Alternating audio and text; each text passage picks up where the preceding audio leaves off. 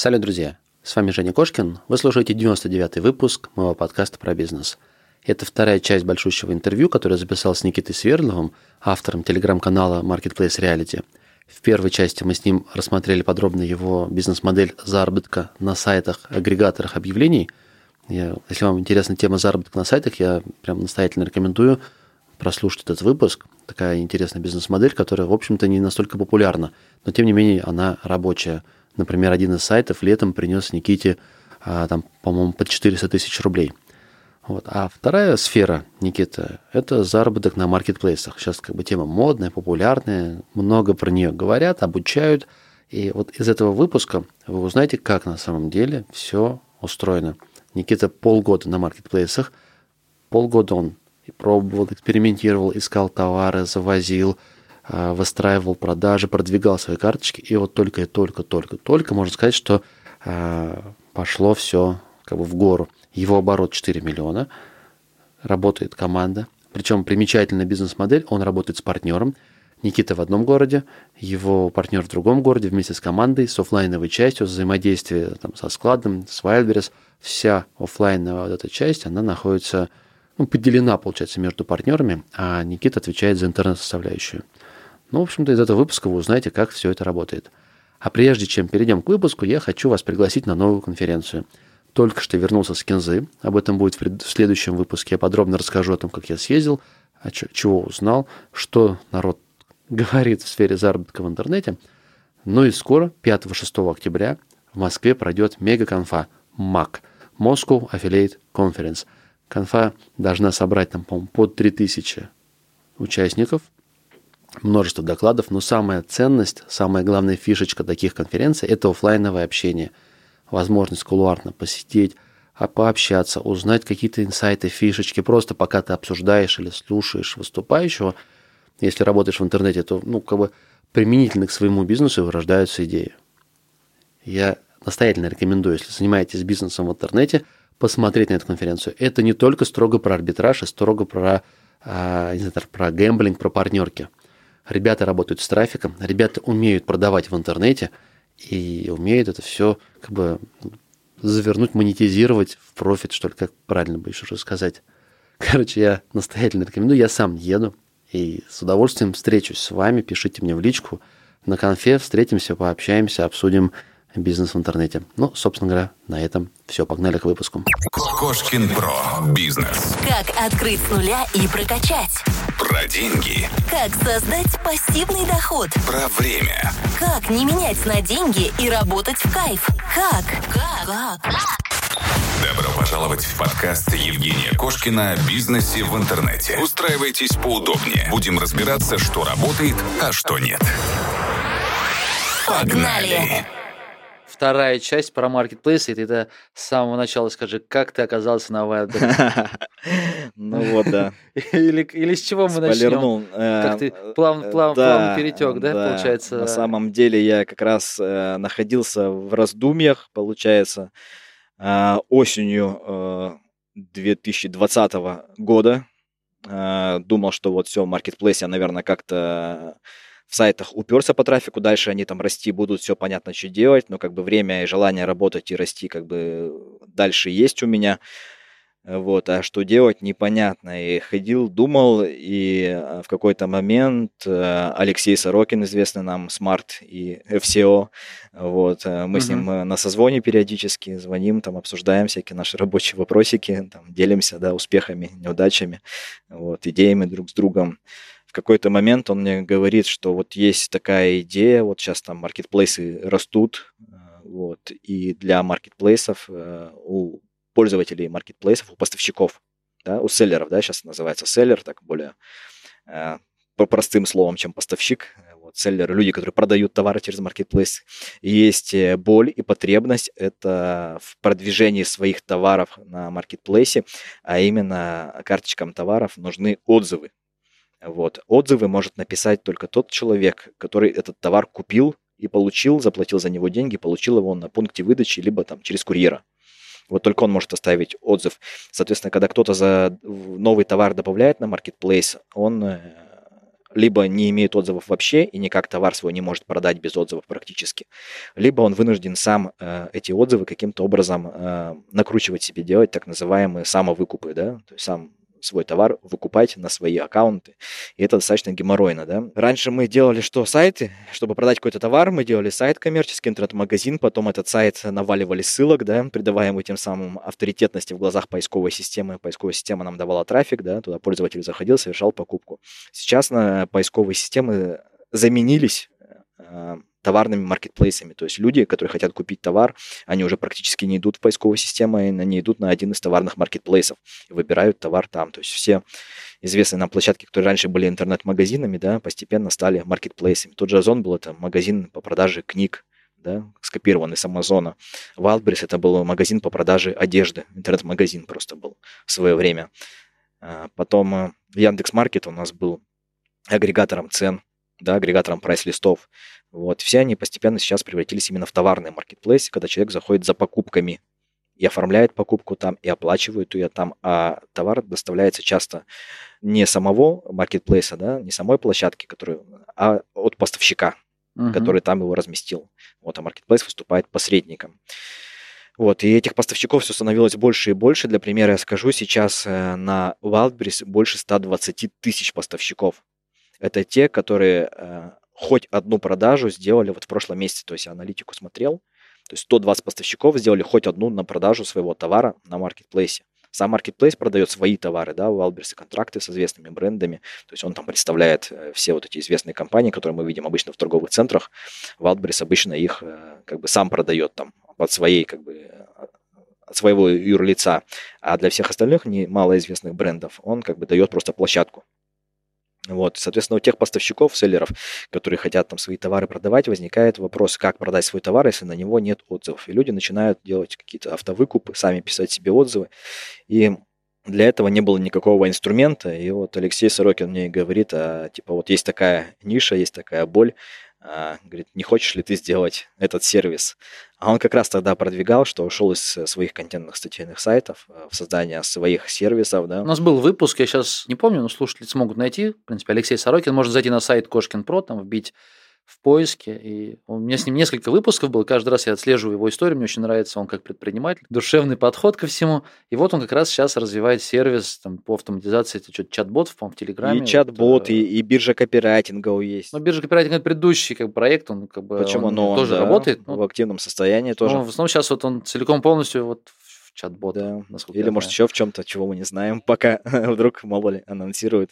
Он как раз увлекся сервисами, да, и мне тоже говорит, может, типа, сервис сделаешь? Говорит, я сам не буду, мне, типа, работы хватит.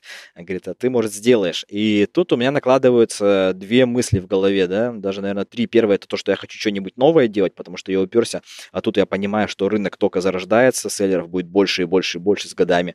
Соответственно, можно сделать для них какой-то сервис, э, который будет расти вместе с рынком. Вот. Э.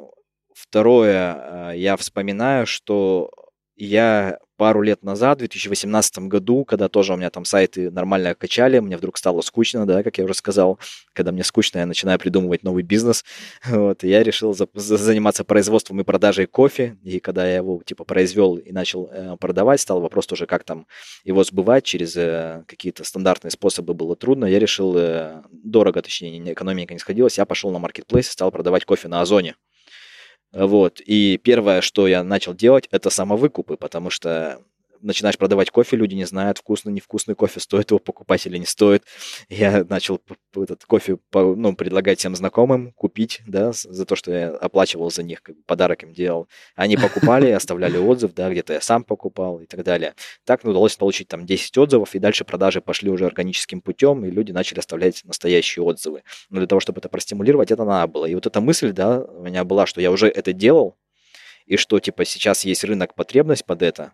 А еще Алексей тогда сказал, есть же у нас известный предприниматель Дмитрий Чарабаев, да, вот, который делает сейчас сервис МП-стация, до этого сделал для нас всех очень полезный инструмент Кейсо. Вот, он как раз на этот рынок же вышел, да, и его проект МПСТА стал, стал гораздо более успешен, чем Кейсо, потому что он просто сменил аудиторию веб-мастеров на аудиторию селлеров. Селлеры гораздо более богатые люди, гораздо больше, чем веб-мастеров. Вот, и они деньги получают очень быстрее, чем какие-нибудь веб-мастера. Ну, то есть там есть чем платить за аналитику. Веб-мастера бедные, а селлеры богатые. Поэтому я подумал тоже, что я тут сижу, занимаюсь сайтами, да, вот этой узкой нишей когда есть офлайновый бизнес, и в котором крутится гораздо больше денег, чем в любых интернетах. Вот, и надо откусить кусок и от этого пирога. Вот, тогда я сел э, делать э, свой сервис по отзывам, там, где люди могли бы, у меня стояла дома э, ферма Симок, на каждом маркетплейсе на Озоне Wildberries были зарегистрированы э, аккаунты, сотни аккаунтов, с которых можно было выкупать эти товары, получать их на пунктах выдачи и э, оставлять отзыв. Я вот эту автоматизацию этого сервиса, мы сидели с программистом и пилили несколько месяцев. Но я столкнулся с ограничением, почему в итоге этот сервис в паблик не вышел, потому что Wildberries, автоматизировать его очень сложно, да, но если парсить вот эту внешнюю сторону еще, окей, наверное, ну, достаточно легко, да, собирать да, статистику продаж, да, то, что делает МПСТАЦ. Можно, понятно, как то внутри оставлять отзывы, это было каждый раз через жопу, просто там все отваливалось, не работало, фотки не добавлялись, текст не туда вставлялся. Это было очень сложно, вертка там менялась каждый день, и, в общем, в какой-то момент я просто замучился под все это настраивать, мы еще даже в паблик не вышли, только была такая закрытая бета, я уже устал с этим сервисом, просто намучился и, короче, решил похерить эту идею. Но тот момент опять звезды сходятся. Есть у меня друг, с которым мы познакомились как-то на почве как раз э, торговли кофе. Он тоже занимался кофейным бизнесом в то время, продавал товар через маркетплейс. Я говорю, что вот я делаю сервис по отзывам на маркетплейсах, а ты, говорю, вот кофе продаешь, давай, может, твой кофе понакручиваем там, да, усилим тебе продажи. Он говорит, о, давай. Говорит, а я кроме типа кофе могу еще что-нибудь продавать, мне как бы там нет проблем закупить какой-нибудь товар я буду покупать товар, продавать, а ты будешь мне его продвигать, давайте типа, попартнериться. Я говорю, ну давай. Вот, и что-то мы там поработали маленько, да, начали там продвигать его кофе на Озоне, но там эта тема не пошла, там накрутка отзывов влияет э, в меньшей степени, этот фактор влияет, да, на рейтинг, на ранжирование товара, чем на Wildberries. И да, мы, ну, решили переключиться на Wildberries, думаем, будем накручивать там. Такие, ну, кофе это все здорово, но надо как-то масштабироваться. Я в Москве живу, а он живет в Челябинске. Говорит, давай я приеду в Москву, э, сходим с тобой куда-нибудь на какие-нибудь рынки, куда принято ходить, да, у всех селлеров маркетплейсов, все закупаются на трех рынках, для тех, кто не знает сейчас, и слушателей. Расскажем вам всю правду. Все товары, которые продаются на Wildberries, это такая большая китайская барахолка. Я только садовод знаю. Да, вот. вот. Э, слышал много раз, еще с тех времен, пока это была просто товарка, когда почта отправляла. Три рынка от тех же самых владельцев. Это первый это садовод, э, второй это торгово-ярмарочный комплекс Москва влюблено, которые называют все либо Люблено, либо Тяг Москва. Вот. И третий – это рынок Южные ворота, да, который там в меньшей степени рынок, а в большей как э, дополнительный склад хранения для вот этих первых двух рынков. Ну, в общем, есть три, три точки, через которые весь товар э, из Китая попадает в Россию. Вот, то есть все поставщики всего вот китайского, все эти Алиэкспрессы, Алибабы, 1688, все эти товары попадают через вот эти три рынка в Россию, и дальше с этих трех рынков расходятся по всей России вот этими газелями, поездами, самолетами. Поэтому Wildberries это как бы типа веб-витрина того, что есть э, в наших торговых центрах. Это ну, какие-то бренды да, известные. А вторая часть Wildberries – это китайская барахолка, это все, что есть на садоводе и влюблено. Поэтому мы, соответственно, недолго не думая, встретились э, в самый первый день рабочий э, января 2021 года и поехали на садовод выбирать товары, которые будем продвигать на Wildberries.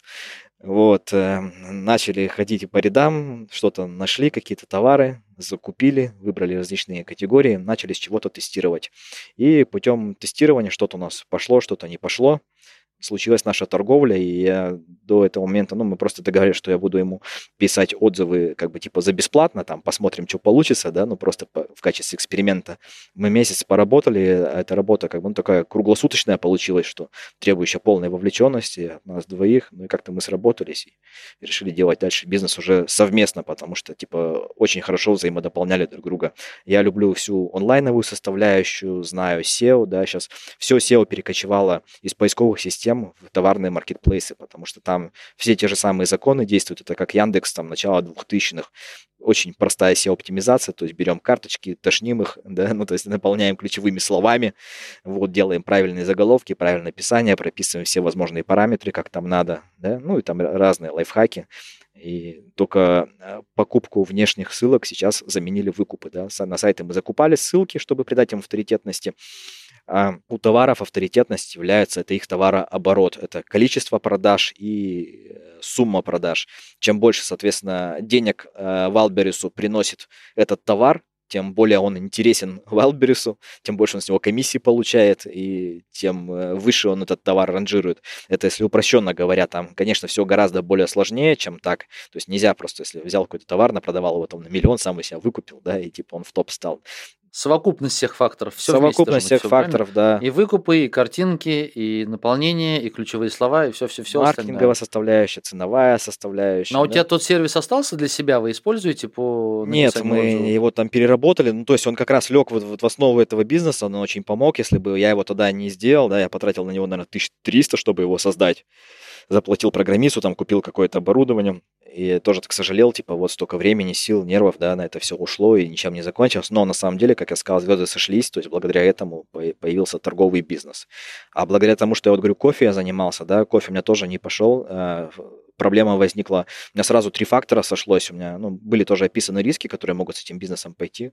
Я продавал именно дрип кофе. Это э, для тех, кто не знает, это свежемолотый кофе, запакованный в специальный такой пакетик э, в виде бумажного фильтра, который надевается на чашку, и кофе проливается, э, ну, горячая вода проливается сквозь этот фильтр, жмых этот кофейный остается в этом фильтре, а свежезаваренный кофе без жмыха, отфильтрованный, остается в чашке. Для лентяев, кому лень варить. Либо когда нет просто условий, да. Ну, можно где-нибудь в гостинице, например, нет, или в походе можно заварить, да.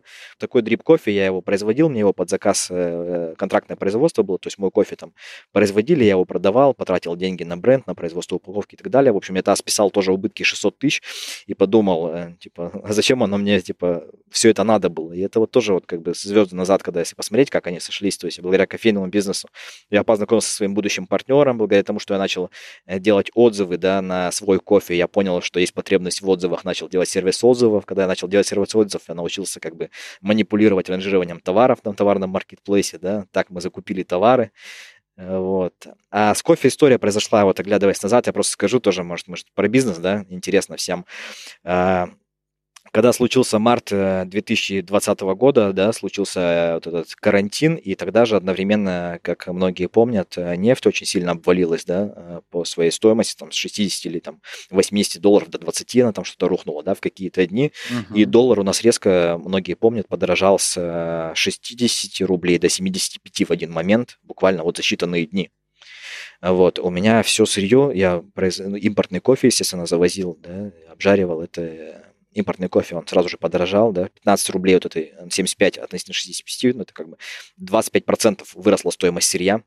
Дальше вот эти дрип-пакетики, в которые кофе фасовал, это японское, э, японское оборудование, японское сырье, вот эти самые пакетики, они приезжают из Японии, они тоже импортные, они тоже продолжали на 25%. Дальше за услуги вот этой фасовки контрактного производства мне подняли цену в три раза почти, то есть у меня оплатил 8 рублей за фасовку одного пакетика кофе, на предприятии. Мне сказали, у тебя маленькие объемы, будет 23 теперь рубля цена. Да, и одновременно с, и одновременно с этим Озон, я через Озон тогда продавал свой кофе, он сказал, мы вам э, понизили комиссию э, вашей категории, но теперь там доставка стала платной, и, короче, переводя на русский язык, все подорожало. То есть был как бы лозунг, мы вам понизили комиссию, а под звездочкой было то, что у вас все подорожало. Теперь вы платите нам больше. И у меня сразу в трех местах выросла цена очень существенно. И у меня просто рентабельность тут же прекратила хоть какая-то быть. Сразу экономика стала отрицательной. Я-то зафиксировал убытки ну, 600 тысяч. Вот. Потом я снова зафиксировал убытки до 300 тысяч на этом сервисе отзывов.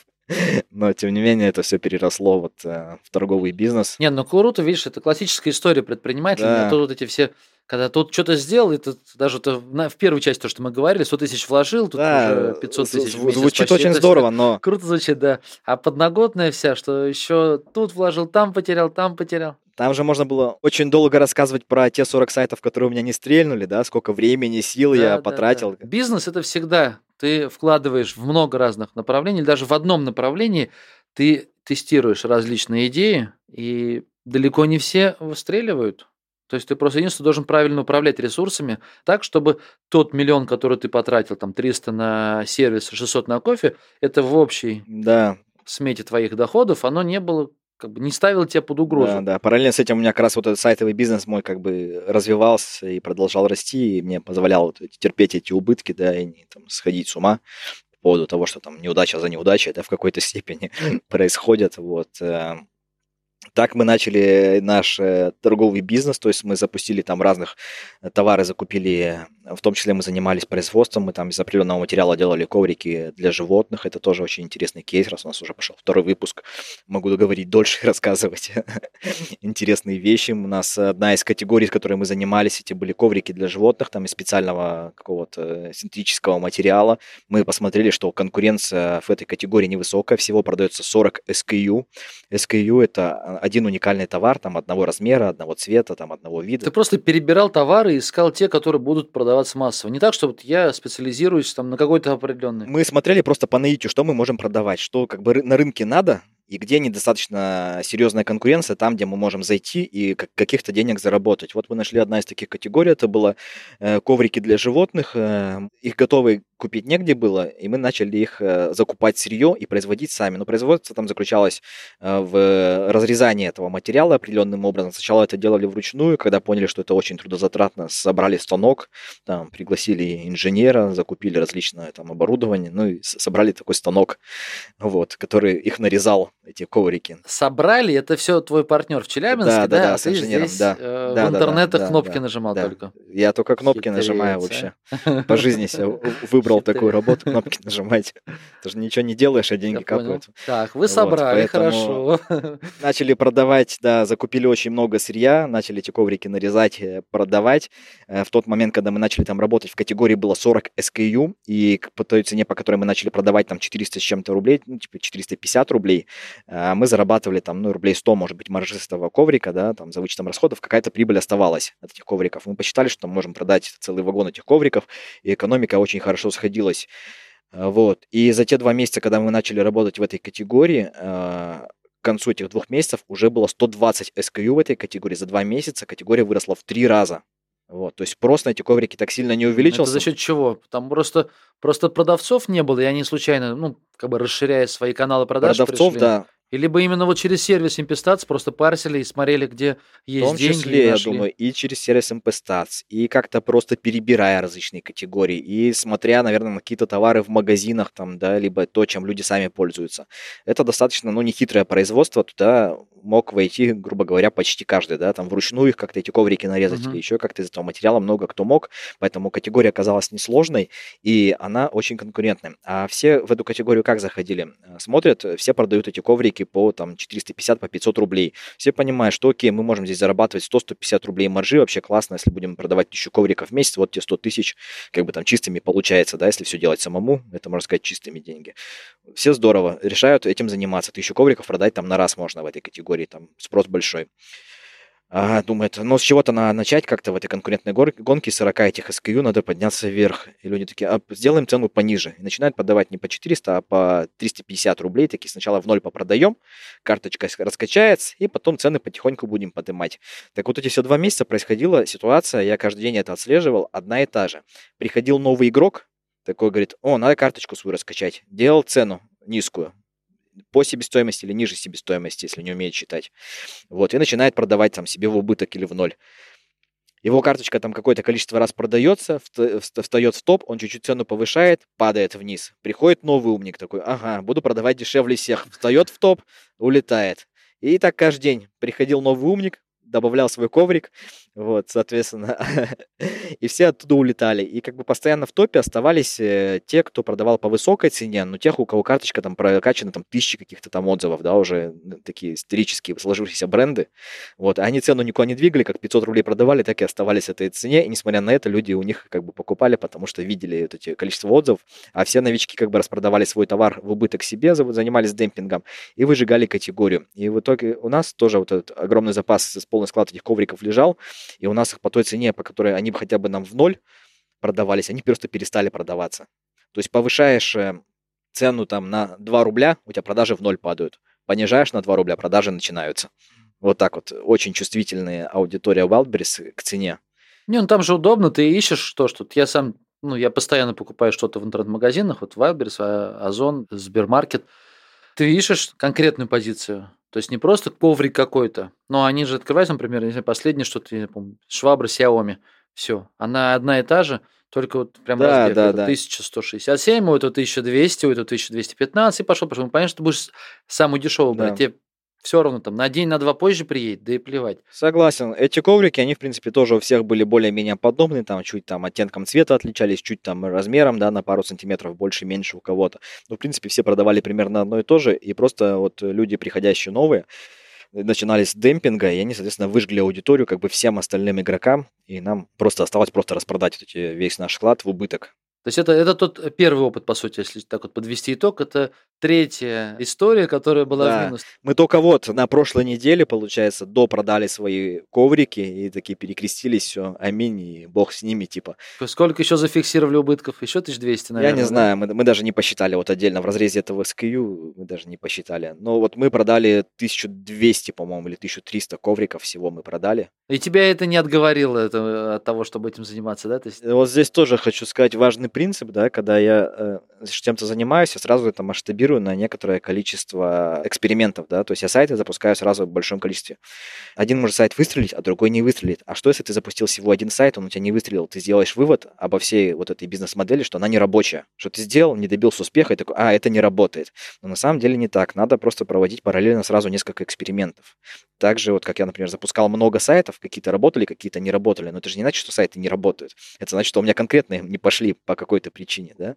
Также здесь мы запустили сразу в нескольких э, категориях товары и смотрели, что из этого сработает, а что не сработает. И коврики, они нам, да, сделали убыток. И если бы мы только одними ковриками занимались, можно было поставить крест на торговле и сказать, торговля не работает. Но мы пошли в разные категории и нащупали те категории, в которых можно работать и зарабатывать. Там еще очень много интересных. Вот мы тоже, например, э, товар нашли интересный. Нашли его на рынке, да. Продается он по закупочной цене 250 рублей. Категория очень жирная. Всем товар этот очень нужен. И начали его продавать. Думаю, ну, сделаем там типа 590 рублей. И он начал у нас хорошо продаваться. Мы его все возим там коробками, поставляем, поставляем, все хорошо продается. Вдруг в какой-то момент этот товар находят на этом рынке как бы, ну, другие поставщики и начинают, может, на наш успех смотрят, да, может, просто тоже сами какую-то гипотезу тестируют. Начинают этот товар тоже поставлять, и, по сути, по фоткам видно, что это один и тот же товар. Хоть мы и делаем свои уникальные фотки там с моделями, в фотостудии, заморачиваемся по контенту, все равно, если человек выбирает, он увидит, что это один и тот же товар, приглядевшись.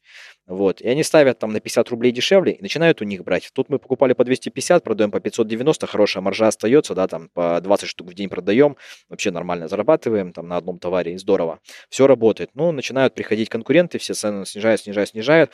В итоге сейчас есть э, продавцы, которые по 80 рублей этот товар продают, просто сливают свои остатки.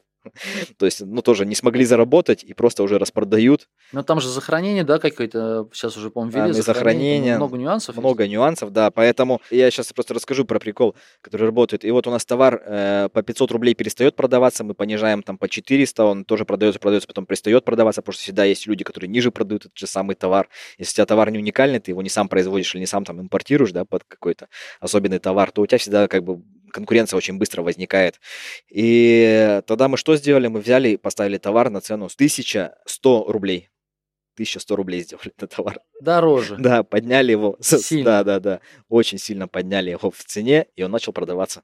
То есть вы отстроились, получается, чтобы показать, что у них Да, у да, всех да. какая-то подделка да. или левый китайский, а у вас настоящий, трушный, такой качественный, приятный на ощупь, Просто с моделями в студии. рассказывал, всё что бывает цену на 2 рубля поднимешь, у тебя продажи падают, а бываешь цену существенно задираешь, и у тебя продажи вырастают. Крутой кейс. Вот, э, да, разные вот такие интересные истории есть. Вот каждый день учимся, тестируем что-то.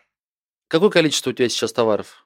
Ты имеешь в виду прямо физически количество товара или сколько у нас типа карточек товара? Не, не, нет, ну я к тому, что вы, они там находятся, там же есть модели FBO, FBS, отвозите вы на склад Wildberries, либо вы торгуете прямо со самого Сейчас всего порядка 500 SKU. Это 500 как бы карточек уникальных товара, там цвета, размера, да, наименований.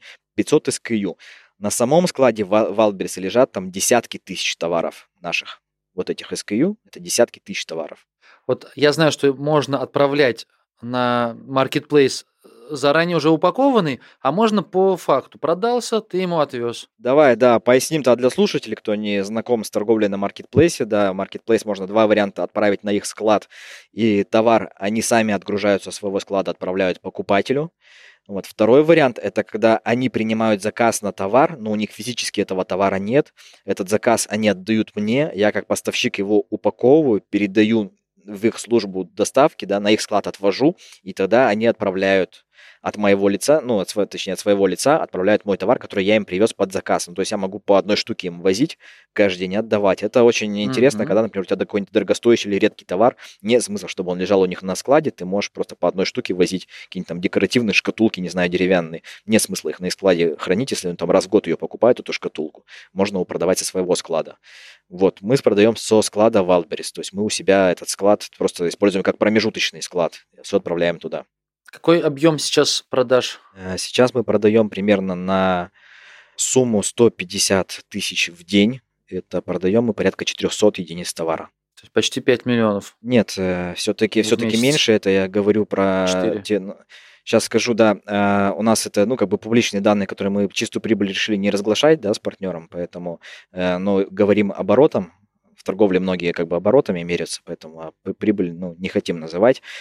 У нас в июле э, оборот был 3 миллиона 261 тысяча. В августе, я думаю, будет 4 миллиона или больше. Слушай, ну ты цифры не называешь, но границы ты можешь сказать? То есть мы, в принципе, те, кто знают, они ну, понимают, что это больше 10%, но меньше 50%. А вот точно. Где-то в районе 25-30% это вот маржа после, до вычета налогов. Плюс-минус, да. То есть, скорее всего, 20% это вот то, что ваше. Ну, я не знаю, я бы так вот, вот если бы был, нужно было поспорить, я бы сказал, ну, где-то 20% плюс-минус Пусть будет так.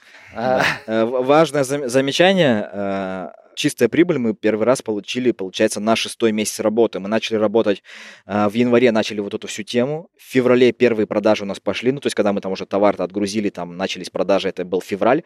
Вот февраль, март, апрель, май, июнь, июль. Июль это шестой месяц торговли был, когда мы, э, первый месяц, когда мы вышли в операционный плюс. До этого мы только как бы терпели убытки, там арендовали склад, арендовали офис, платили зарплаты сотрудникам, закупали товары и так далее. Чистая прибыль у нас случилась только на шестой месяц, это важно понимать, что вот э, мы только один месяц работаем с чистой прибылью, вот сейчас август закончится, это будет второй месяц, там тоже будет чистая прибыль, вот по прогнозу.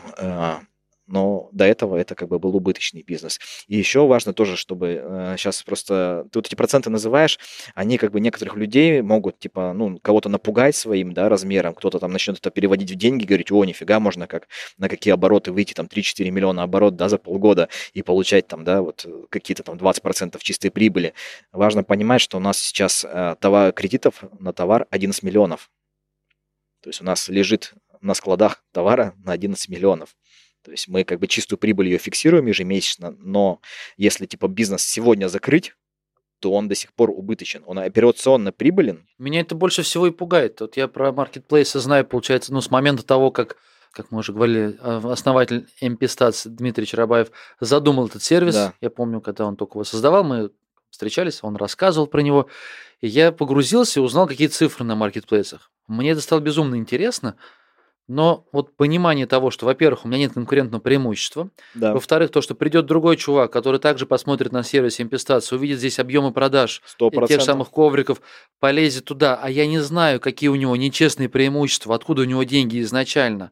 Может, у него там мешок 10-миллионный, да. не кредитный, и он по дурости по своей будет его спускать, продавая, как ты сказал, по 80 рублей товар. Почти все так делают. Да, то есть как бы это оборот идет, как это, как, как там? Wildberries это большая пирамида, да, да. Типа оборот бешеный, прибыль еще не считал, да? Вот, да, это да, да. Все селлеры через это. Все, тема мутится.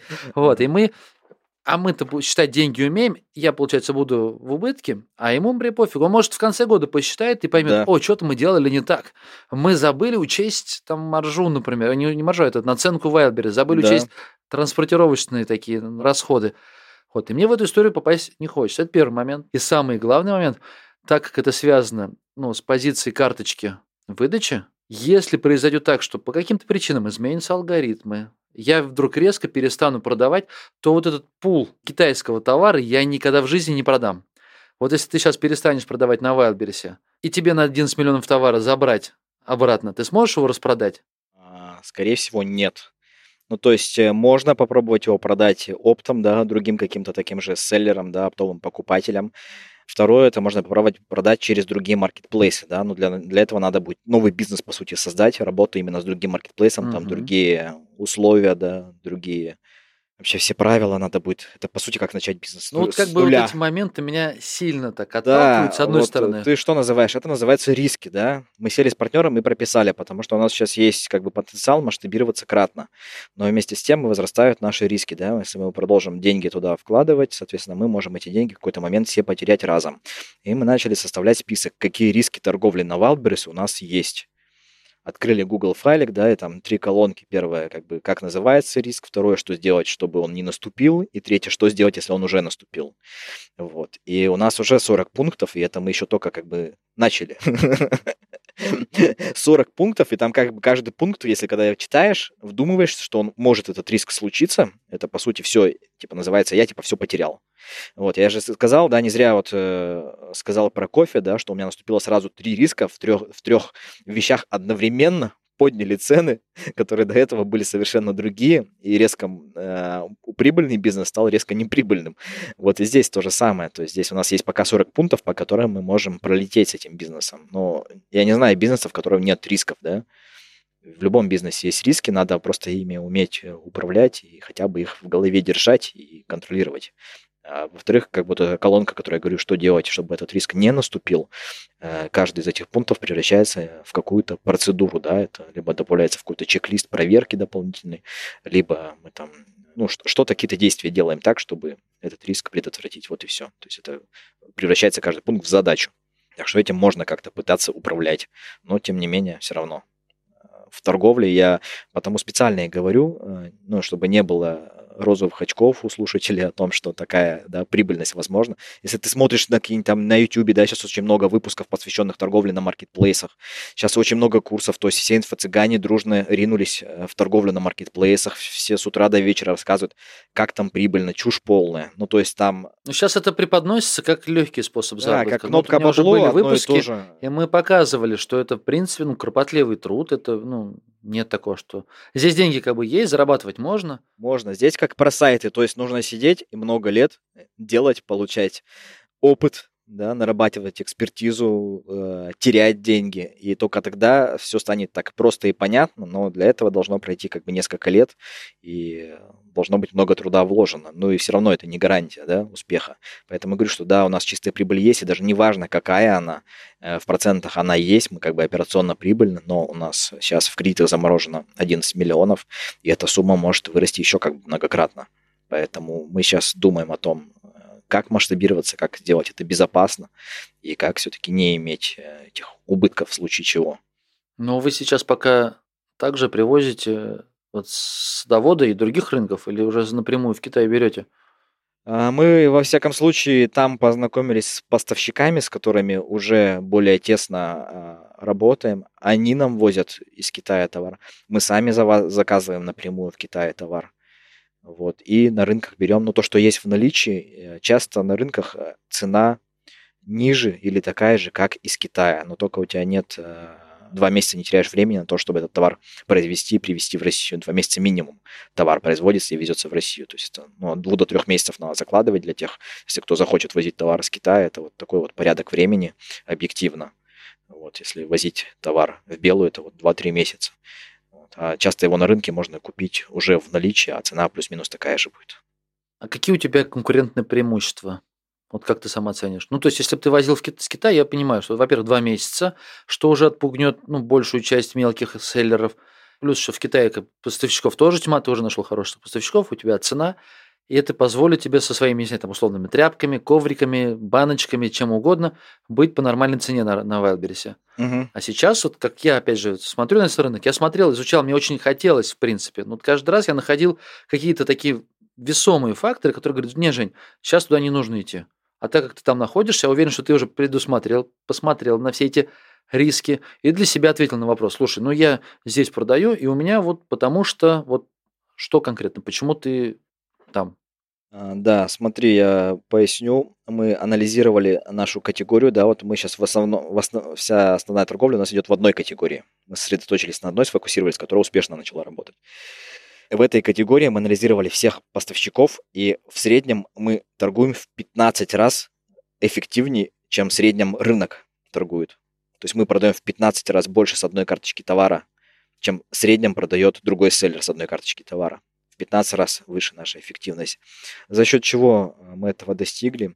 Первое – это э, SEO-оптимизация. То есть поскольку я из seo я этот потенциал как бы увидел еще сразу, да, еще до того, как он там э, большинство селлеров вообще об этом задумывается, да, когда они там прописывают заголовки товару, какие-то описания, параметры и так далее.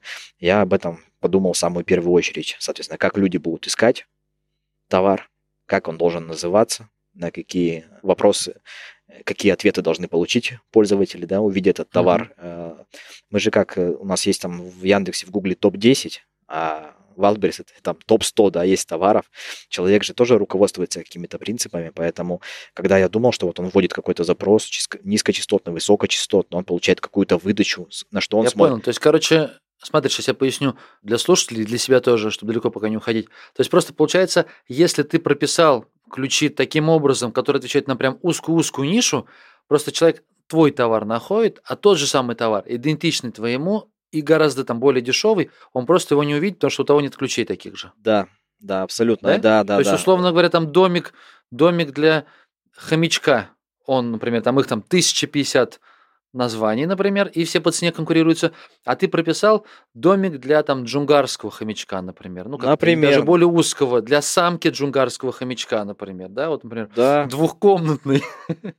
Абсолю... А, аб- абсолютно точно, да. И он есть... только один найдется, получается, а все остальное рандомно. У каждого товара есть э, свои преимущества, да, какой-то там с какой-то застежкой, какой-то там с какими-то блесками, какой-то там для кого-то там, что кто-то ищет просто там, не знаю, детский рюкзак, а кто-то ищет детский рюкзак для первоклассницы, например, да, и это совершенно как бы другая выдача, другие ожидания. Соответственно, мы занимаемся той же самой семантикой, да, это наше конкурентное преимущество. У меня есть SEO-скиллы, у многих селлеров этих SEO-скиллов нет. Они даже, ну, так не мыслят этими категориями, да, что там надо карточку как-то оптимизировать под запросы. Вот, они об этом не думают, они не смотрят э, частотность этих запросов, никак не анализируют, uh-huh. не понимают, что такое как бы интент, да, не понимают, как этот интент от, э, отразить на фотографии, на карточке товара, да, чтобы, если человек там ищет, да, для что-то для первоклассницы, ну, соответственно, он должен увидеть что-то розовое, единорогом, да, а не черная с футбольным мячом, да, по этому запросу, соответственно, какую карточку он кликнет, ну, та, которая будет соответствовать интенту, вот, э, ну, то есть мы занимаемся SEO-оптимизацией, да, и вот это даже маркетинговой, скорее, оптимизацией в том числе. Во-вторых, у нас контент э, на голову выше, чем у других поставщиков, мы изначально заморочились, мы решили делать самые красивые карточки в своей категории, чем у кого-либо, наняли профессионального стилиста, наняли профессионального фотографа, наняли профессиональных моделей. И все делаем, ну, типа, чтобы выглядело очень-очень дорого, uh-huh. а цена при этом как бы ну среднерыночная. Соответственно, человека, когда стоит выбор на какую карточку кликнуть или что купить, он выбирает ту, где ему просто атмосферно более приятно покупать, да, потому что многие не заморачиваются, берут сайты с Alibaba, да, вот эту китайскую фотку, находят похожий товар и просто выкладывают китайскую фотку с азиатами, например, да, там. И, соответственно, у человека, у покупателя складывается впечатление, что это как бы китайский товар, да, когда же там, ну, какая-то европейская внешность, да. Вот. Ну, приятнее часто бывает купить товар, у которого хотя бы фотография лучше. Если там еще какая-то маркетинговая составляющая в описании, да, есть там социальное подтверждение, можно написать, что товар пользуется спросом, или там тысяча человек его купило, или там, ну, какие-то еще есть вот эти ответы на вопросы «почему?». То есть человек каждый раз, выбирая товары, задает себе подсознательно вопрос «почему я должен купить это?». Там, потому что это дешевле, или потому что это качественнее, или потому что у этого есть сертификаты. Ну, какие-то ответы в голове э, должны у человека возникнуть, когда он смотрит на карточку как в категории, так и переходя внутрь. То есть наши преимущества, еще раз, это seo наши преимущества. Ну, в первую очередь это, продвижение. Это, это, это каче- качественный контент. Мы сразу планку взяли высокую, делать самый качественный контент своей э, категории, и, скорее всего, это работает, как показывают наши продажи. Третье – это аналитика. То есть мы, опять же, э, анализируем и знаем всех своих конкурентов, их выручку там, ну, до рубля, да, в той степени, в которой отдает эта МП-стация, насколько вот достоверные вот данные, настолько мы знаем. Мы забираем оттуда все данные там по дорогому тарифу, вот анализируем, каждый товар, каждого поставщика, знаем всех там в лицо, да, по ИП, кто торгует, за счет чего. Если кто-то в каком-то месяце вырос, мы знаем, за счет какой модели там э, товара он вырос, да, за счет сезонности, несезонности, какое количество SKU он там новых завел в этом месяце. Мы это все видим, отслеживаем своих конкурентов и стараемся их как бы сильные стороны перенимать к себе. Вот, соответственно, как бы видим, кого мы обходим. Были поставщики, которых э, мы брали за пример, когда мы начинали работать. Мы такие, о, этот крутой, этот крутой, о, нифига, он там зарабатывает. А сейчас отчет мы сделали, взяли всю выгрузку в нашей категории по всем поставщикам в июле, и мы всех, на кого мы смотрели, как, например, мы всех обошли по выручке. Вот так вот. За, за, за несколько месяцев, да, мы просто всех обогнали, на кого мы раньше смотрели это, с открытым ртом и думали, какие они молодцы. Ну, у тебя все товары, они, по сути, no-name. Они в одной категории, которую вы выбрали, но не брендовые. Да, Правильно? у нас, да, Блин, свой у тебя бренд. опыта нет с такой работы, нет опыта, поэтому я тебя так подробно расспрашиваю, потому что для меня, видишь, я сам, когда ищу, сам, когда ищу товар, ну, или, например, я свой продаю, у меня есть четкая модель. То есть у меня там, несмотря на то, что у меня 5000 наименований товаров, они четко все вот, например, ну, любой возьмешь там, будь то фильтр для фотоаппарата, или объектив для фотоаппарата, или там, аксессуар, или сам фотоаппарат, у него четкая модель, и если ты его ищешь, он, ну, прям, не, неважно, хорошая фотография или плохая у тебя фотография, да, на я, я, я в понял, магазине, да, да, да. они там, там есть сайты, которые продают вообще без фотографий. То есть, если человек хочет Sony A7 III, он ему плевать, какая фотография. Его волнует только два вопроса. Ну, один вопрос. А, РСТ, то есть официально ввезенные или неофициально ввезенные. И поэтому, когда мы на Marketplace присматривались вот со своими товарами, я просто понимаю, что, блин, у меня нет сильного конкурентного преимущества. То есть, если у меня товар будет хорошо продаваться, это будет видно через импестац, и тогда мой поставщик, то есть тот же самый дистрибьютор, он то скажет, слушай, ну а зачем мне через Женю возить на Marketplace? Мы сами на Wildberries завезем свои, у них там куча этого товара. То есть я понимаю, что я в очень в ущербной ситуации нахожусь.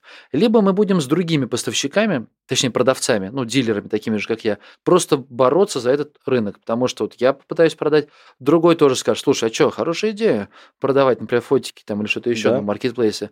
Мы выставим карточки одинаковые, даже какие бы там фотографии, что бы ни делали, но модель есть, и просто чтобы там тебе за склад потом не хранить, мы будем чуть ли не в минус Э, ну, торговать. Тем самым и себе плохо, и конкуренту плохо.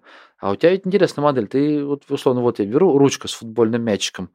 Вот, например, ты ее описываешь, ручка с футбольным мячиком. Прикольная и какие-то там еще при, при, придумываешь какие-то ей описания. То есть это не брендовая какая-то ну, история. И твоя ручка, она может отличаться от чувака, от другого. Да. У тебя как раз важна модель, фотография, насколько красиво ты описал, насколько красиво сфотографировал. Потому что, в принципе, люди, я думаю, уже понимают, что есть одна и та же ручка, только одна, условно говоря, говно китайская, а другая, ну, вроде, в принципе, неплохо, хорош, хорошо сделанная. Да. И тебе, твоя задача, получается, убедить клиента, что у тебя очень качественная. И ему не надо идти на Алибабу, там, на Алиэкспресс, покупать какую-то фигню. Точно все так и есть. Вот. То, что ты сказал, это важный фактор э, выбора товаров да, для нас. Это называется, ну, типа, артикульные товары и безартикульные, да. То, что ты сказал, у тебя там Sony, там чего-то, uh-huh. там i7 какая-то, это артикульный товар, который вот артикул вводишь, и находишь, да, все эти товары с этим артикулом. Вот. Э, лучше всего продавать безартикульные товары, для которых ты можешь эту, как бы, ценность создать в голове у пользователя за счет изображения, за счет текста, за счет каких-то позиций да, в рейтинге, где человек не ищет самое дешевое, а ищет э, либо какое-то самое качественное, либо самое красивое, либо самое там полезное для здоровья, если там да, идет речь о каких-то медицинских товарах, там, или если для ребенка самое развивающее или самое безопасное. Вот, вот, вот эту ценность и надо продавать. То есть сам по себе предмет, он может быть недорогой, мы создаем как бы то решение проблемы, которое человек ищет. Если он ищет самый красивый товар, надо дать ему самые красивые фотографии, где бы он мог представить, как он этим товаром будет пользоваться, как этот товар будет на нем смотреться, допустим, да, если это одежда. То есть, если какая-то молодая девушка ищет э, одежду для, для себя, да, она должна увидеть на фотографии молодую девушку, чтобы как бы себя mm-hmm. также да, представить в этой роли. Вот. Если кто-то ищет товар ребенку, надо подумать, что в голове у родителя, какие вопросы есть да, по поводу безопасности этого товара. Или насколько ребенок будет рад этому товару, если хочется подарок сделать. Да, то есть надо эти эмоции показать. То есть там на фотографиях могут быть счастливые дети, чтобы родитель мог представить своего ребенка на месте. Он же будет покупать. Вот. Это вот маркетинговая составляющая. Дальше у нас из преимуществ еще есть, вот я говорю, это аналитика. То есть мы выбираем на всего на Wildberries там что-то порядка 8 тысяч, по-моему, категорий, вот этих узких, да, конечных категорий, каждая из которых как бы, ну, представляет собой интерес для исследователя, да, для нас. То есть у нас э, в штате работает аналитик данных, чтобы вы понимали, да. То есть э, торговля, если, например, сайтами я занимаюсь, я говорю один, да, я там сам и аналитик, сам там и сервер, если надо, поднастрою, и еще что-то, да, там какие-то проблемы порешаю. Э, вот, сам продвину, сам данные спарсию, еще много чего делаю сам. Э, то здесь у нас штат, у нас сейчас порядка 10 человек в компании работает. У нас в Челябинске офис, есть э, порядка 80 метров. Мы сняли самый крутой офис в Челябинске. Там единственное самое высокое э, здание, 25 этажей. И мы сняли там пентхаус 20, на 25 этаже. Да? А зачем? А затем, Для торговли на Wildberries, да, вот да. этот пафос зачем? Затем, чтобы, во-первых, у самих было настроение приезжать в офис, да, хотя я туда не езжу. Вот. Э, во-вторых, чтобы лучших людей привлекать к себе в компанию, для того, чтобы ну, было такое называемое, так называемое нематериальное, да, тоже преимущество, uh-huh. что либо работать в каком-то темном старом офисе, да, либо работать в супер классном офисе с супер крутым видом, откуда видно весь Челябинск. Вот. Мы сняли вот такой вот пентхаус с большими балконами со всех сторон, там также панорамный вид на город. У нас из офиса также у нас есть склад 120 или 130 метров для тех, кто вот тоже думает заняться торговлей. Вот у нас стартап, а у нас уже большой офис, пентхаус, большой склад вот, и куча кредитов. Слушай, ну тут так всю маржинальность ты и съешь со своих там трех-четырех Нет, я же когда называл чистую прибыль, она как бы есть существенная. так что все, ну, все это заложено. Такой, и... Такой офис уже там 1150-200, еще склад полтинник, еще на 10 человек зарплаты тысяч по 50, по 60, еще получается 700-800. Вот вся маржа. Тебе тем нужно не менее, только, тем не менее, только товары да. продавать. Вот, я говорю, что у нас, например, есть аналитик, аналитик данных, то есть мы все данные по продажам, по каждому поставщику, по каждому SKU, по каждому бренду, все это выгружаем и делаем отчеты. То есть мы как бы говорим там аналитику, нам надо вот такой-то отчет. Оп, отчет на столе, да, какую-то категорию рассматриваем, какие игроки, сколько зарабатывают, какая сезонность, да, мы сразу берем, например, какую-то категорию, да, например, да, вот школьные рюкзаки, я сейчас на примере расскажу, недавно анализировали, сейчас же самый-самый-самый сезон, да, конец mm-hmm. августа, э, например, э, там рюкзаки школьные, они в нескольких категориях находятся. Есть просто как бы рюкзаки, есть там товары для детей, есть товары для спорта, и там тоже рюкзаки есть, и они тоже туда как бы включаются. Но вот мы взяли самую жирную категорию, которая просто типа тупо рюкзаки, и посмотрели. Там динамика была такая, например, там 200 миллионов в месяц, 200 миллионов в месяц, 200 миллионов в месяц, да, это со всего Wildberries, все продажи рюкзаков. Потом э, идет э, июнь, еще вроде, казалось бы, начало лета, да, но уже кто-то начинает покупать рюкзаки в школе. 400 миллионов в месяц. Потом идет июль, еще тоже не последний месяц, 800 миллионов в месяц. И в августе, я думаю, если взять вот эти все категории, где еще есть рюкзаки, кроме основной категории, да, где представлены вот эти поставщики, мы смотрели, это будет, наверное, порядка 2 миллиардов оборота за один август в рюкзаках на Wildberries только.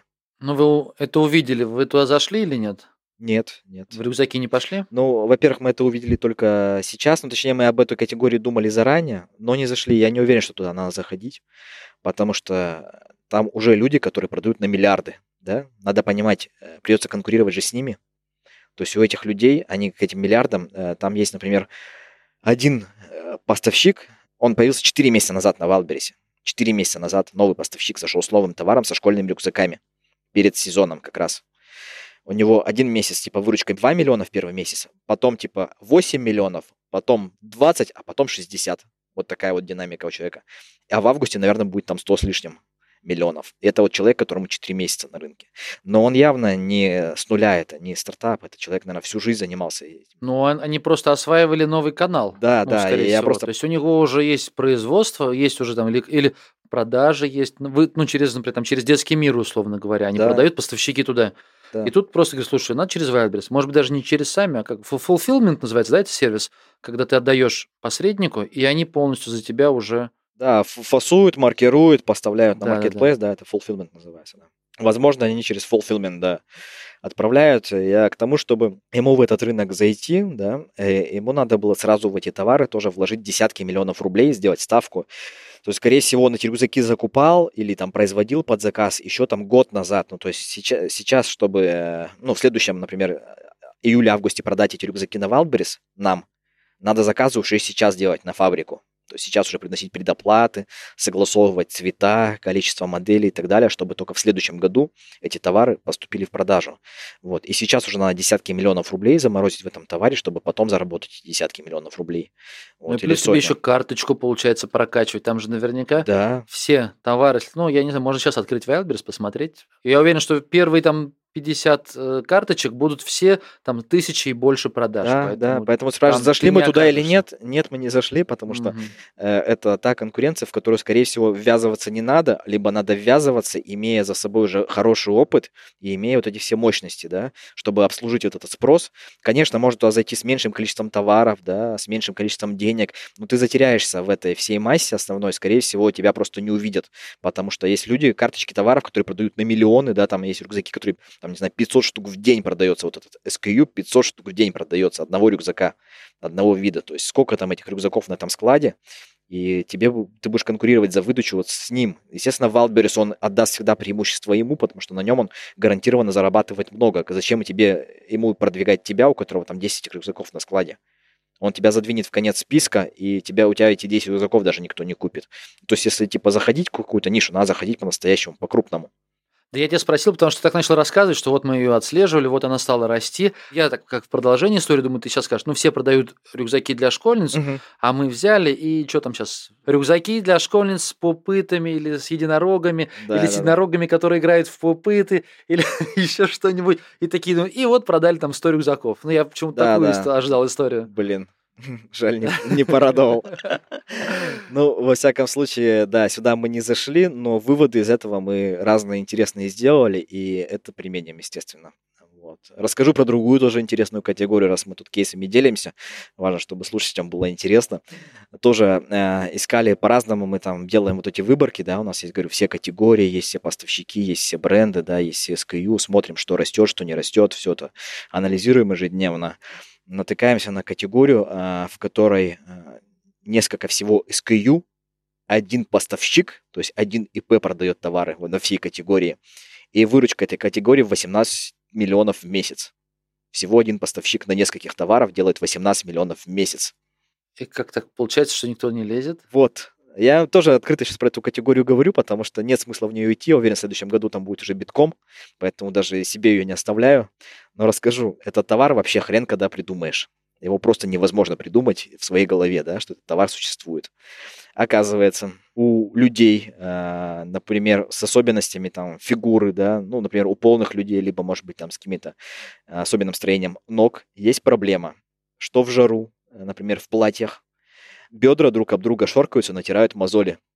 Да ладно. Да. Ну вот, э, знаешь, ну у кого-то штаны протираются между ног, есть вот такая особенность там в ходьбе или там еще какая-то, да, штаны протираются, есть категория людей. Ноги потеют, соответственно, влажная кожа друг об друга трется и натираются мозоли на этих местах. И решение у этой проблемы, оказывается, есть. Это так называемые подвязки на силиконовой основе штуки, э, капроновые, наверное, какие-то или синтетические снаружи, которые натягиваются на эти места, надеваются. Ну, как, как чулок, только без самого чулка, а резинка как от чулка, знаешь, да, представляешь, наверное, как выглядит?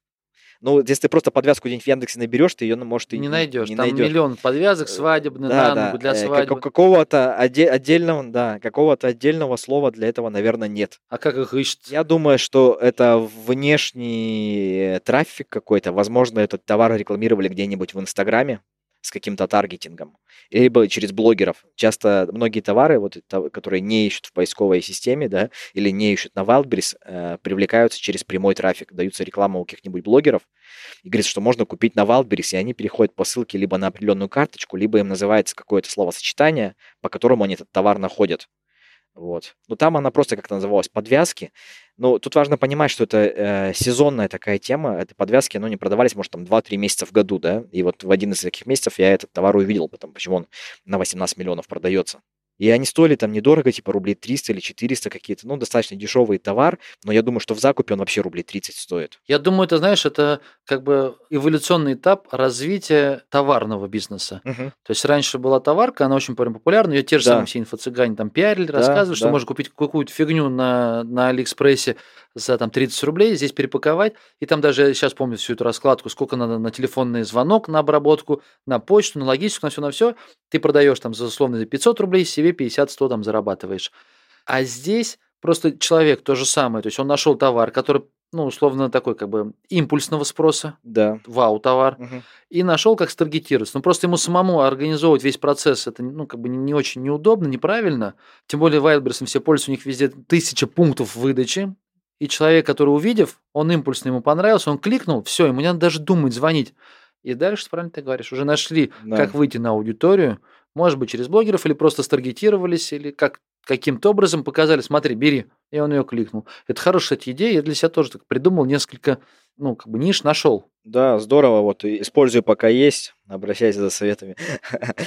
Вот. Единственный недостаток вот этих товаров хитов, то, что они живут недолго, и конкуренция там... Но они не будут сами продаваться. Ты можешь хоть 10 привезти, выставишь на витрину, у него не будет спроса. Расскажу, расскажу спрос дру- через- другой кейс, да, тоже познакомился э, с человеком недавно. Он тоже нашел такой вот вау-товар, решающий абсолютно неочевидную проблему, да, ну, не буду называть какой, потому что это его коммерческая тайна, вот. э, Сам его производил под заказ в Китае, сам его привозил. Э, Товар э, копеечный, то есть стоит в производстве, там, не знаю, рублей 10, 20, 30, наверное, ну, копейки стоит. Вот этот товар, но продавал он его по 700 рублей через. Э, Каким образом? Тоже там как бы, ну, отправлять его через свой интернет-магазин, этот товар просто невыгодно, потому что 700 рублей, там больше за доставку, да, денег заплатишь, Мгм. какой-нибудь регион там отправляя, это не- неинтересно, да. А через Wildberries само то, за доставку там платишь 30 рублей, вот, комиссию там плюс, и получается хорошая маржинальность. И он тоже завел этот товар на Wildberries, и такого понятия, термина вообще этого товара не существовало, как вот мы про подвязки говорим, да, нет у него какого-то понятного названия, да, как там подвязки от запотевания лях, ну что там, как его, непонятно, как они могут называться, да. Вот здесь тоже не было какого-то запроса у людей на этот товар. И они начали, я скажу, это товар как бы для э, ну, детей и для мам. Детский товар, короче, грубо говоря.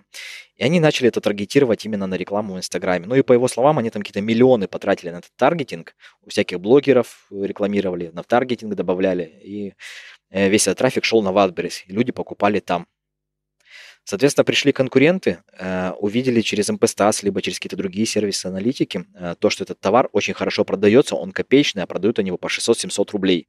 У всех там в голове сразу же промелькнула мысль, а может я завезу? И начали тот же самый товар, нашли там поставщиков там или изготовить, где начали его привозить и продавать. Но, соответственно, когда заходили, а у того уже карточки там годами прокачанные, супер э, миллионы продаж, там все как надо, они за счет чего могут двигаться? За счет демпинга. И начали снижать цены. Они снижают цену, у него продажи встают. Потому что он э, ведет э, с рекламы на этот товар э, пользователь из интернета. Пользователь приходит, смотрит, о, такой же товар на 100 рублей дешевле, а куплю-ка я его. Получается, он рекламу сливает не себе, а конкуренту. Соответственно, как с конкурентом конкурировать? Станет цену ниже. Конкурент понимает, что у него продажи встали. Ставит цену тоже ниже. И они скатились до, до- почти до уровня себестоимости, да. Все скатились, и все. И получается, что один рекламу закупает, а продажи у них двоих. А поскольку если он рекламу не закупает, то и продаж нету ни у кого. И понимаешь, А. такая ситуация, что ни туда, ни сюда. Вот ты говоришь, что ты придумал, да? Э, Да, и вот этот чувак с подвязками, он, наверное, заработал свои деньги, но в следующем году, я уверен, будет 10 чуваков с этими подвязками, они нахрен никому не нужны будут. Вот, потому что все начнут опять Слушай, демпинговать. а можно, можно, может быть, как-то, знаешь, добавлять товар ну, без категории или, как, ну, я даже не знаю, просто чтобы, то есть внешне, если трафик, например, идет на карточку, у человека похожих товаров не открывалось. То есть ведь Wildberries должен похожие, ну, по каким-то критериям зацепить. Ну, обычно это категория. Добавить-то все равно придется в какую-то категорию. Можно попробовать, конечно, трафик лить именно на страницу Холодильником. на, на страницу бренда попробовать, да. Э, Но в любом случае, Wildberries, опять же, ты же ее как-то оптимизируешь под какие-то запросы. То есть есть у карточки title, есть описание по каким-то ключевым словам. Так я же не хочу, чтобы ее через Wildberries искали. Я хочу, чтобы напрямую они ее искали. Но я понял, но ты же все равно По ссылке карточку как-то оформишь, какие-то ключевые слова будут. Если какой-то конкурент этот товар увидит в том же самом Инстаграме, в рекламе, перейдет, скажет, вау, хороший товар, хочу продавать такой же, да, даже не через MPStats, просто увидит, он посмотрит, как оформлена карточка, назовет свой товар примерно так же. Ясно.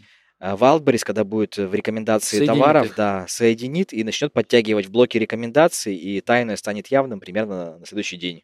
Парни, расходимся, не подходит. Эта тема не работает. Ну да, А и я думал, щас- единственное... щас э, прям да, придумаем Поэтому, опять же, если подписчикам какой-то совет давать, ну, не надо ехать на садовод и покупать. Мы так сделали, нам повезло, может быть, вам тоже повезет, но, скорее всего, это путь в никуда, да, то есть, скорее всего, это закончится, ну, каким-то неуспехом с наибольшей вероятностью, вот, потому что про наш успех тоже говорить пока рано, оборот есть, как бы, но и кредиты есть, поэтому еще пока рано выводы делать об успешности модели, надо, ну, дальше расти, развиваться, вот, э, надо искать, на самом деле, уникальные товары, но здесь надо попасть, не попасть в ловушку, э, продажи никому не нужных товаров. То есть сама по себе категория и ниша, да, как я вот говорил в сайтах, э, тоже люди пишут иногда по сайтам, говорят, ой, там вот узкая там категория, можно я типа сделаю в ней сайт? Ну, совета меня спрашивают. Я говорю, ну нет, потому что посмотри, сколько у конкурентов твоих вот в этой нише трафика. Конкурентов нет. Если нет конкурентов, значит Ну нет да. на самом деле потребности. Либо самый классный конкурент в твоей теме 100 тысяч трафика в месяц делает, да, а в переводе на доход от контекстной рекламы 100 тысяч трафика это 200, ой, 20 тысяч рублей в месяц, ну, как бы ради 20 тысяч рублей в месяц, ну, зачем как бы создавать, да, какой-то проект, бизнес там, вот, поэтому, если самый жирный конкурент 20 тысяч рублей в месяц зарабатывает, как бы ты сколько хочешь зарабатывать, тебе его еще догнать надо, вот. То же самое с торговлей, люди часто выбирают очень-очень-очень узкую нишу и такие говорят, зато я буду там уникальный, я там буду один. Да, но как бы и твоя категория никому нахрен не нужна. Поэтому я бы выбирал очень большие категории, шел в очень большие категории, но искал бы какую-то изюминку своего товара, пытался бы понять, анализируя поисковые запросы, анализируя там какие-то интернет-магазины, еще что-то, как-то выявлять потребности, что людей больше всего волнует. Мы, впрочем, делаем продажи своего товара, мы тоже нашли особенность кое-какую. Ну, не могу говорить, сорян, какую особенность. Ну, люди ищут э, конкретно в нашей большой категории товаров товар с определенной характеристикой. И у нас большая часть каталога товаров именно с этой характеристикой. Люди прямо его вводят как ключевой запрос. Он находится там тоже в топе э, запросов, да, ну не в первой там десятке запросов, но тоже высокочастотный запрос, так что он нам дает продажи. Потому что люди ищут именно товар с вот этой изюминкой, и она у нас есть. Вот, поэтому... Ну, то есть а, эта изюминка, она весь, там у тебя 500, ты сказал, да, Да. SKU? То есть, ну, грубо говоря, половина почти по- каталога, под- я думаю, у нас, да, подходит. попадают под эти параметры, как минимум половина каталога. Ты имеешь в виду дополнительная характеристика, которая не, напрямую не связана с товаром? Ну, условно говоря, для полных, для худых, для детей, для людей с плохим зрением. Такая характеристика, для- которая есть не у каждого товара в нашей нише, а лишь у какой-то категории товаров. Вот и все. Ну вот я как говорил тебе про квартиры, да, мы про сайты говорили, говорил, квартира с балконом. Мгм. Не все же квартиры с балконом, а какие-то квартиры с балконом. А если мы сделаем, например, сайт по квартирам только с балконами, а люди очень часто хотят, например, квартиру с балконами, например, мы знаем, то наш сайт будет для них э, в приоритете перед остальными сайтами, на которых квартиры без балконов. Ну, условно. Также здесь товары. Мы продаем какой-то товар, ну, ты, э, ручка, да, например, с крутящейся штукой. Категория ручек, наверное, там она миллиард, да, оборота делает. Но ручки с крутящейся штукой, их, наверное, мало. А, например, люди хотят именно с крутящейся штукой, где-то увидели в интернете и хотят. И они заходят и ищут ручка с крутящейся штукой. И ты, опа, на первом месте, да, ну или где-то в топах. Хотя ты продаешь ручки. Так, если на тебя со стороны посмотреть, просто через какой-нибудь постас, ну ручка да ручка. Как бы, почему она делает продажи, непонятно, да, какой у него успех. А оказывается, есть какая-то характеристика, которая пользуется спросом. И вот эту характеристику надо попытаться у рынка выявить, да, найти, понять. Для этого надо анализировать поисковые запросы какие-то, да, тот же самый WordStat. Ну, WordStat, наверное, здесь не очень подходит. Ну, этот MP-Stats можно пытаться анализировать, да, если у кого-то есть там платный тариф. Там ключевые слова сейчас интегрированы или нет? Они уже сделали недавно поиск, э, ну, этот, э, как э, с кейсо, да, ну, позаимствовали вот это подбор ключевых слов. То есть ты вводишь товар, например, да, какой-то, он тебе подбирает, какие, скорее всего, запросы этому товару подходят на основе, там, да, пересечения э, существующих запросов с другими товарами. Или ты вводишь ему, допустим, 30, можно кинуть разных товаров, берешь какую-нибудь категорию, берешь оттуда топ-30 товаров самых продающихся, вот, закидываешь и смотришь, по каким поисковым словам они ранжируются, какая частота у этих поисковых слов. Вот, и так далее. Правда, они частоту э, берут, если Яндекс, например, нам через WordStat отдает частоту, которую он сам знает, он нам достоверные данные дает, то MPStats немножко здесь э, не совсем э, сделал правильно, но он по-другому и не мог сделать. В- в- Wildberries не отдает нам никакую частоту. Они взяли частоту Озона, Озон отдает частоту своих запросов, они взяли частоту Озона и помножили ее на какой-то коэффициент продаж Wildberries. Мгм. И предположили, Примерно, да. Но это, конечно, не совсем такая точная частота, то есть она может э, с действительностью расходиться, потому что Ну, хотя на Озоне и понять. Wildberries, да, аудитория, ну, э, часто не пересекается. То есть разные немножко люди по своей сути, но тем не менее Никит, есть... вы только вы, вы только на Wildberries продаете? Извини, перебиваю. Да. чтобы- э, Только на Wildberries, да? Да, это сейчас... А э, почему другие? Их там пяток основных. Или там просто вообще в других нет смысла? Валберис э, больше, чем все остальные в сумме вместе. Э, Я для примера скажу, вот опять же я смотрел по июлю статистику, там э, более 100 миллиардов выручка Валбериса в июле. То есть это, ну, в погоду будет, наверное, триллион с лишним. Надо понимать, да, как, какой объем денег. Они выросли там, они каждый от года года там растут в два раза и больше. Вот, это сам по себе растущий рынок, да, как любит, по-моему, говорить Алексей же Сорокин, что этот прилив поднимает все лодки, да, несмотря на то, что ты даже там, может быть, маленький селлер, да, вот, ты вырастешь вместе с рынком в эти два раза, то есть у тебя была одна продажа в месяц, ну, будет две, просто потому что рынок вырос, вот и все, наиболее вероятно, поэтому это, во-первых, более перспективно, это самый растущий, во-вторых, там работают э, вот эти наши нечестные преимущества, да, выкупы на Озоне, они не так работают, в-третьих, MP Stats отдает аналитику, он как бы и по Wildberries, и по Озону отдает аналитику, но на аналитика Озона, она часто с ошибками, с большими, там целая серия жалоб есть, вот, и они уже предупреждают своих пользователей, что по Озону статистика может быть некорректна, и ну, там есть ограничения Озона на парсинг, поэтому по Wildberries все-таки данные корректные, на там 95%, наверное, вот, поэтому есть на что опираться, а по Озону не на что опираться. Во-вторых, мы пробовали э, на Озоне продвигаться вот через наши выкупы и отзывы, и это не сработало. Но там есть другая система, там есть нормальная система контекстной рекламы, когда ты пишешь, как, каким ключевым словам твой товар ранжировать платно, и он ранжируется. Там это хорошо работает. Когда я кофе продавал, я продавал именно через э, рекламу. И это все хорошо работало, и даже экономика сходилась. Я думаю, что если кто-то хочет типа не нечестными преимуществами продвигаться, а продвиг- продвигаться честными, и весь э, ну, правильный, и за это топит, то лучше идти на Озон, там есть понятный инструмент, на Wildberries его нет. Точнее, на Wildberries тоже есть какой-то рекламный инструмент, но он, как все и на Wildberries е, работает через жопу. Срезюмировал. Да. Поэтому мы на. Озон собираемся идти, но не в ближайшее время, потому что у нас есть абсолютно понятная бизнес-модель работы на Wildberries, и мы фокусируемся на ней, не распыляемся сейчас на Озон. Вот. И я думаю, что наша дальнейшая перспектива – это все-таки уходить в свои товары, бренды, создавать именно свои какие-то уникальные вещи для того, чтобы отстраиваться от всех конкурентов на рынке, не покупать что-то на рынке или что-то у китайцев не переделанное, а все-таки делать что-то свое, да, с какими-то доработками, может и незначительными, но какими-то важными, да. Вот как я говорю, у клиентов есть свои запросы уникальные по в каждой категории. Нет, Кто-то они могут быть также китайские, просто ваш логотипчик на ним, правильно? да, да, но надо вот Ваш э, пакетик фирменный. выбрать какой-то все равно с какой-то особенностью товар, чтобы было за что зацепиться, какую-то потребность человека. То есть можно выйти на рынок футболок, да, это гигантский рынок, да, просто миллиарды каких-то этих футболок продаются, но надо среди этих футболок найти какую-то нишу людей, которые ищут, например, там с карманами на замочках там для телефона, например, да, футболки или еще что-то. То есть какую-то свою тему или оверсайз, да, футболки. Вот, кстати, расскажу вам про худи кейс, раз уж вы тут пришли за пользой, ловите.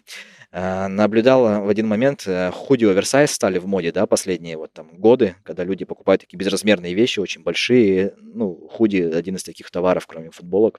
А Нашел продавца э, этих худи, смотрю, у него там всего там порядка 20 SKU. Ну, то есть взял одну и ту же худи в 20 цветах, и все, и больше он ничего не продает. Просто отшил одну и ту же худи в разных цветах, в каких-то популярных, там всякие там, пастельные, бежевые, черные. Там. Вот. И э, его выручка, мы тогда смотрели, это была весна, то есть сезон для, для такой одежды типа худи. Потом летом э, ниже было. Короче, у него на этих 20 худи делал 60 миллионов в месяц. Ну, там демпинговал или нормально? Нет, наоборот, завышенная цена. 2 500, 3 тысячи, Ну наверное. да, да, если не больше. То есть цена была, да, вот порядка трех тысяч, но это достаточно, ну, не низкая цена, гораздо ниже есть цены. То есть она была очень такая средняя или даже, может, даже средневысокая цена для, наверное, такой вещи, но за счет того, что там были супер стильные фотки, сам материал там тоже как премиальный презентовался, да, очень качественный, там, ну, э, внимание к деталям, карманы там, швы, какие-то веревочки, все было очень качественно сделано. Вот, я думаю, что там себестоимость товара тоже достаточно высокая, но, э, тем не менее, он всего вот на одном, по сути, товаре делал 60 миллионов в месяц. Я посмотрел по июлю его выручку, да, она сейчас порядка 20 миллионов, и он уже ввел гораздо большего оборота SKU, там и штаны какие-то, и лосинки, и топики для девочек, ну, то есть как бы там начал э, этот Мгм. поставщик масштабироваться, идти дальше. Выручка его упала, но опять же это может быть сезонный фактор, я думаю, сейчас осень придет, похолодает, люди опять начнут покупать худи, и, возможно, он какой-нибудь там к декабрю вообще там на подарки, когда люди будут покупать себе подарки там друзьям, может быть, и вообще там 100 миллионов сделает. Может, также где- где-то пиарит, может быть, где-то через Инстаграм или где-то еще, потому что продвинуться сложно. На- просто Наверняка это внешний трафик на бренд, наверняка это тоже какие-то коллаборации с какими-то селебрити, да, блогерами. Я уверен, что это должно быть все, чтобы брендовый такой вот, ну, бренд свой продвинуть.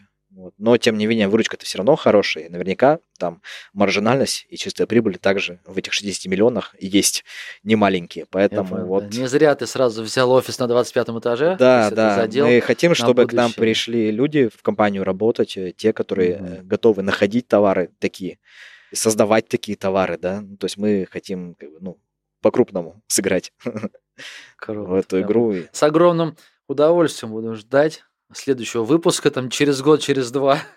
Ты мне будешь рассказывать, мы все это купим. Весь э, торговый центр, не торговый, где бизнес-центр весь. Ну, прям так начинается следующий выпуск. Это будет там какой-то 215 выпуск. Ага. И Никита говорит, ну, к этому времени мы весь бизнес-центр уже заняли. Дай бог, дай бог. Вот, кстати, в Челябинске я был всего один раз в жизни, это вот я в августе съездил. Нашей компании там исполнилось э, сколько, 6, месяцев или 7 месяцев, я счета сбился, 7 месяцев исполнилось нашей компании, я приехал познакомиться с сотрудниками. Вот, Люди наконец-то узнали, что у нас есть кто-то в Москве, который занимается продвижением, карточками, и вообще весь, всеми этими интернетами мутит, в этом бизнесе, оказывается, есть еще один что он партнер, не выдуманный партнер, да. и, и не Не, виртуальный. на самом да? деле я со всеми как бы на связи ежедневно, то есть у нас там все телеграммы, созвоны, там все, то есть я такой же полноценный сотрудник, просто я на удаленке, ну и решаю как бы вопросы, связанные с Москвой, то есть там какие-то переговоры с поставщиками, если надо там куда-то съездить, да, какие-то товары посмотреть, то есть мое нахождение в Москве, оно в принципе, ну, полезно для всех нас. Будь я тоже в Челябинске, было бы, наверное, сложнее этот бизнес вести. Так, Никит, наверное, давай потихонечку в финалить. Я тебя Давай. и так в два раза дольше продержал, чем планировал. Ну, если это... Крутая история. Польза. Вообще с огромным удовольствием прослушал все это. Супер. Спасибо большое тебе за всю информацию. Тебе спасибо за приглашение. За ту Не часто такие предложения которой ты- поступают. с которой ты делишься. Да, супер. В конце, может быть, знаешь, как резюме, просто направишь, в какие сферы, ну, в свой взор бросить ребятам. То есть, если, например, Wildberries, какие ниши, например. Если садовод, ты говоришь, не ковырять, то не ковыряем садовод. Если, короче, где копать, вот, может быть. Я думаю, тот, кто хочет копать, ему мое мнение вообще не надо, он уже копает куда-то, да. Тот, кто не хочет копать, его тоже там наши с тобой разговоры ни к чему, наверное, не побудят. Э, Вот. Но для тех, кто делает, мне просто благодаря моему каналу как бы пишут разные люди, да, и очень интересные, и разные новички пишут, тоже задают какие-то вопросы, как там что по сайтам сделать. Я обычно людям говорю, ну, то есть выбирайте э, большую нишу, чтобы рынок был, да, чтобы смотреть, какие там конкуренты, надо, чтобы у конкурентов были деньги, то есть надо же к чему-то стремиться, если брать нишу, где денег нет, конкуренты какие-то мелкие, либо их вообще нет, ну как бы туда не надо лезть, потому что надо какую-то ролевую модель все равно на себя примерять, да, у кого-то позаимствовать вот этот образ, к чему мы стремимся, все равно к какому-то успеху. Вот. Поэтому надо, чтобы были конкуренты, надо, чтобы был трафик, надо понимать, кто сколько зарабатывает. То есть не выбирайте очень узкие ниши, выбирайте все-таки ниши большие. Вот такой совет хочу дать. Что в сайт, что в торговле. Это большая ниша. Но в этой большой нише ищите свою уникальность. То есть за счет чего вы можете быть лучше других. Да? То есть свое там семантическое ядро какое-то можно в сайтах да, придумать, например. Найти вот, и пока все бежали в статейники, я шел в Classified, и никто не понимал, зачем, есть же Авито. Но тем не менее, как бы денег-то я заработал, вот, поэтому, значит, сработала моя стратегия. Также в товарах, да, пока там вот э, все бегут э, в эти товары, да, мы тоже туда побежали, но нашли какую-то свою сейчас особенность, которую пытаемся превратить дальше в успех. И вот ищем свои уникальные возможности. Супер. Отлично. Спасибо большое Тебе спасибо. за выпуск. Давай. Надеюсь, будет Всё, какое-то продолжение, где мы подведем настоящие итоги. Когда ты купишь этот э, 25-этажный, да? Да, если кто в. Челябинске хочет работать с нами, пишите мне, придумаем что-нибудь. Нам нужны SEO-специалисты по маркетплейсам, нужны менеджеры по товарам, категориям. Будем расти, развиваться вместе. Супер. Ну все, давай, счастливо. Пока-пока. Спасибо. Пока.